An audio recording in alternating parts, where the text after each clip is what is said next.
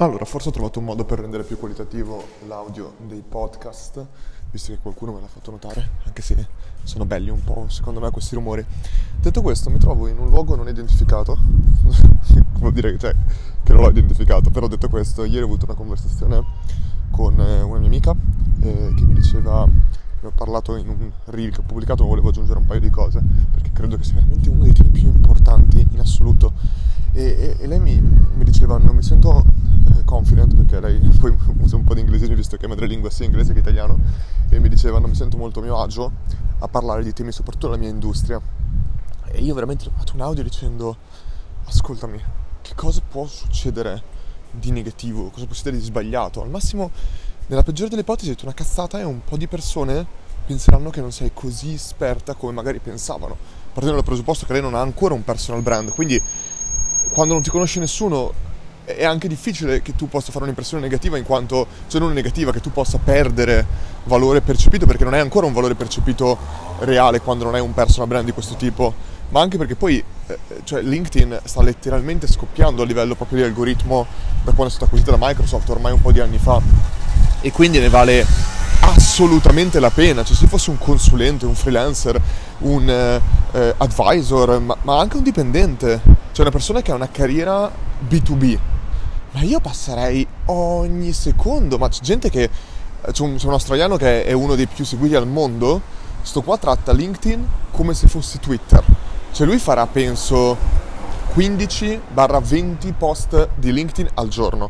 Sono post molto veloci, con curiosità, con altre cose, esattamente come fosse Twitter ed è incredibile, non so quanti milioni abbia su LinkedIn, insomma una cosa assurda. Ma tralasciando questo, è una strategia molto più basata sulla quantità che sulla qualità e ci deve essere sempre il giusto compromesso. Però tornando un attimo al punto principale, è il fatto che veramente è incredibile e io sono soggetto e sono tuttora soggetto in certi ambiti della mia vita di, di questo discorso qua del terrore dello sbagliare. Perché ricordiamoci sempre che non è che se una persona ha perso totalmente la sua paura di sbagliare in un ambito, poi non possa avercelo in un altro, può essere un mega imprenditore e poi magari, che ne so, facendo sport eh, non sei così sicuro di te stesso uguale a quello, o nella tua vita sentimentale o nella tua vita personale, non lo so, non è che tutto è uguale. E questo è un altro tema estremamente importante con cui parlavo con Matteo Liotta proprio ieri, con Matteo, e dicevo, è incredibile quanto, quanto eh, sia difficile trovare molto spesso la bussola in quello che devi fare. C'è un sacco di persone, la maggior parte di persone chiaramente, che sono ancora in, in, quello che io chiamo un po' un limbo, ovvero che vedono tutti quanti, tutti quanti poi le persone che seguono online, le vedono che hanno successo e allora tendono a scimmiottarle, passiamo il termine che è un po' più dispregiativo, imitarle. Il problema qual è? Che uno, quello che ha funzionato per una persona può non funzionare per te, perché eh, eh, nel senso, certe persone hanno incominciato anni e anni fa, quindi non è detto che quello che funzionava anni fa funzioni tuttora. Il problema numero due è che tendono a prenderli come dei modelli e copiarli in tutto quello che fanno. Quindi io conosco un sacco di professionisti, eh, comunicatori, che sono dei comunicatori incredibili e al tempo stesso fanno letteralmente schifo a livello di monetizzazione, a livello di growth, ma persino a livello di startup e a livello di idee proprio imprenditoriali di come gestire un team, eccetera, eccetera. Cosa che io viceversa posso, uno potrebbe tranquillamente dire, tu Luca fai schifo a livello di comunicazione, sei molto bravo in altri ambiti, fantastico. Il problema qual è? Il problema è che uno pensa, fantastico, prendo lui come modello e, e, e lo prendo come esempio per tutto, che è totalmente sbagliato, chiaramente. Eh, ma sia nell'ambito professionale che nell'ambito di vita. Ci sono delle persone, mi ricordo una volta che lessi il libro di Marchionne, stavo leggendo il libro di Marchionne e me l'hanno regalato, e un sacco di persone quando ho pubblicato che stavo leggendo quel libro mi hanno scritto perché leggi il libro di quella merda? Quel... E io dicevo, ma ragazzi, di cosa stiamo parlando? Nella peggiore delle ipotesi cosa succederà mai? Che capirò che cosa non voglio fare. Posso, tu puoi prendere sempre spunto, sia in positivo che in negativo. Quindi eh, è una cosa importantissima secondo me da fare, altrimenti ti limiti soltanto a leggere quelle che sono le cose da imitare, non le cose da evitare. E le cose da evitare sono forse più importanti delle cose da imitare. Perché le cose da evitare ti lasciano poi libero di scegliere il percorso che vuoi. Pensateci a questo qua, è un tema molto molto molto importante. Tu devi prima capire cosa non vuoi fare, perché le cose che non vuoi fare sono le cose che tu non vuoi fare. Poi le cose che vuoi fare, ce ne sono infinite potenzialmente ed è giusto che tu le provi e le sperimenti. Immaginatelo così, è un po' come un eh, indovina chi. tu ogni volta dici, ah gli occhiali? No, eliminato. Quella persona non può avere gli occhiali. Questo è il tema principale. E così è nella vita. Tu devi fare più cose possibili e capire che cosa tu vuoi fare e cosa non vuoi fare e mettere nella lista del non vuoi fare. Ma tu dovresti provare tutte le cose nella vita e mettere tutto quello che non vuoi fare una lista del non vuoi fare. Invece la, vi- la gente molto spesso ragiona al contrario, ovvero si dice che cosa voglio fare e si limita a quelle cose, ma tu non puoi sapere che cosa vuoi fare se non hai provato qualcosa che non vuoi fare e dai per scontato che non la vuoi fare semplicemente perché, boh, non l'hai mai provata, come fai a sapere che non vuoi farla? E dirò di più, Le, questa, questa lista è in continuo cambiamento. Cioè, qualcosa che, facciamo un esempio, non credo che tutto quello che tu mangiassi da piccolo e soprattutto non credo che tutto quello che a te non ti piacesse da piccolo, oggi non ti piace. A me non piacevano le verdure, oggi mangio tantissime verdure.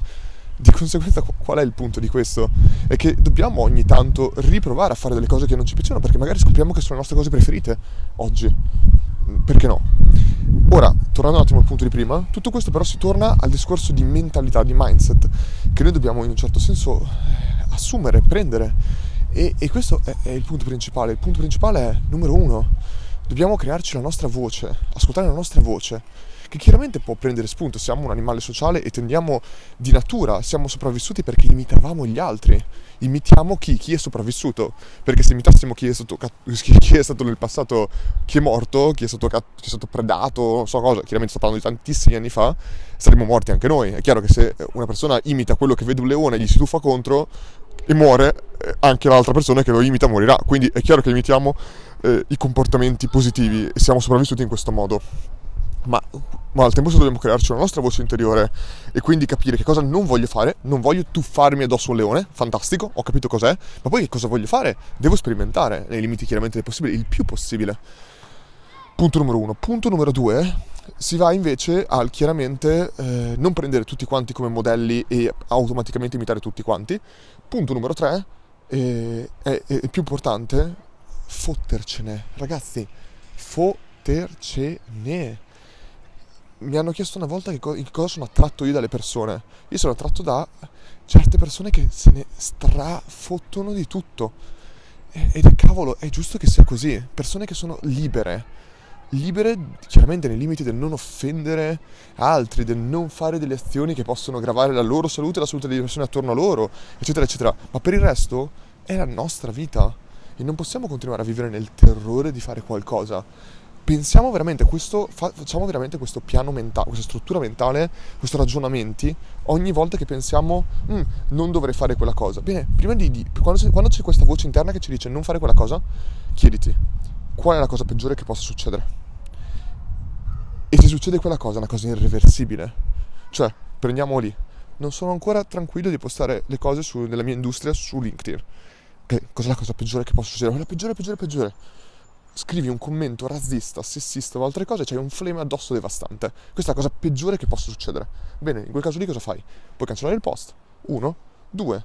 È molto difficile che succeda perché non hai ancora un audience così grande da dire ti riprendo da tutte le parti del mondo, va bene? Ma la terza ultima cosa è chiedi scusa non credo che tutte le persone che abbiano avuto un flame e poi a prescindere magari ti metti nella testa di non parlare di temi che, che, totalmente non c'entrano niente con quello che tu sai e ti limiti a temi che tendenzialmente sai che è sempre una buona regola. Infatti non parlo di politica non parlo di altre cose non parlo faccio anche delle diete strane e altre cose ma non ne parlo pubblicamente perché non mi sento di dare consigli agli altri. Queste sono cose mie personali che faccio per me.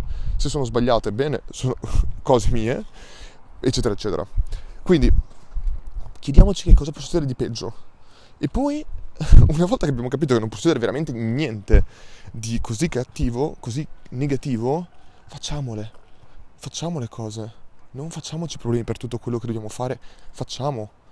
Facciamo, facciamo, facciamo. È la differenza tra veramente chi ha successo e no e chi fa. Chi non ha paura di sbagliare. Non è chi è, gen- non è, chi è un genio. È, è, chi si butta in tutte queste cose qua. E non possiamo oggi veramente limitare le nostre incredibili possibilità di felicità lavorativa, felicità personale, felicità sentimentale, felicità di salute, di tutto quanto, perché abbiamo paura di provare. Anche qua l'altro giorno ero fuori con i miei amici e c'era questa ragazza qua che ho appena conosciuto che diceva eh, io non sono mai andato fuori dalla, da, dallo stato dov'è, perché sennò capireste dove sono. e, e, chiaramente lo sto facendo per scherzare, eh, non è che c'è qualche problema a dire dove sono, però dicevo, e, e, e le dicevano attorno a lei, beh perché non prendi un aereo e vai?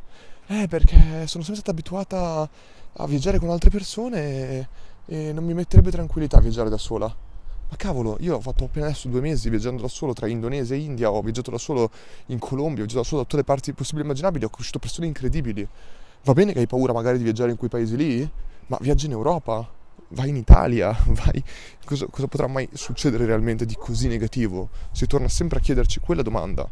Quella domanda è importantissima, non possiamo limitare la nostra vita per delle paure. Dobbiamo, anzi, molto spesso dobbiamo prendere queste paure, soprattutto adesso che siamo abbastanza giovani, ma non c'è mai veramente un limite d'età, e fare quelle cose proprio perché ci spaventano. C'è un, una, una cosa che era tipo, nel momento in cui ho paura di saltare, esattamente quando salto cavolo, questa è la frase che dovrebbe esserci in mente. Succedono veramente poche cose. Bene, ora vado ad allenarmi, giusto per quando ho paura di allenarmi, vado ad allenarmi, chiaramente non ho paura di allenarmi. Spero che abbia che queste voci, queste parole abbiano risuonato nella testa di qualcuno di noi perché penso che sia un problema che affligga il 99%. Conosco veramente persone che si sentono libere. Io mi ci ho messo anni a sentirmi libero oggi mi sento libero in tantissime cose e lavoro costantemente in certe cose, miglioro ogni giorno certi ambiti della mia vita dove non mi sentivo libero, perché la sensazione di libertà, di poter fare quel cazzo che mi pare, ma no, questo non vuol dire non pensare alle conseguenze o altre cose, ma vuol dire anche fregarsene un attimo, ed è una sensazione incredibile secondo me.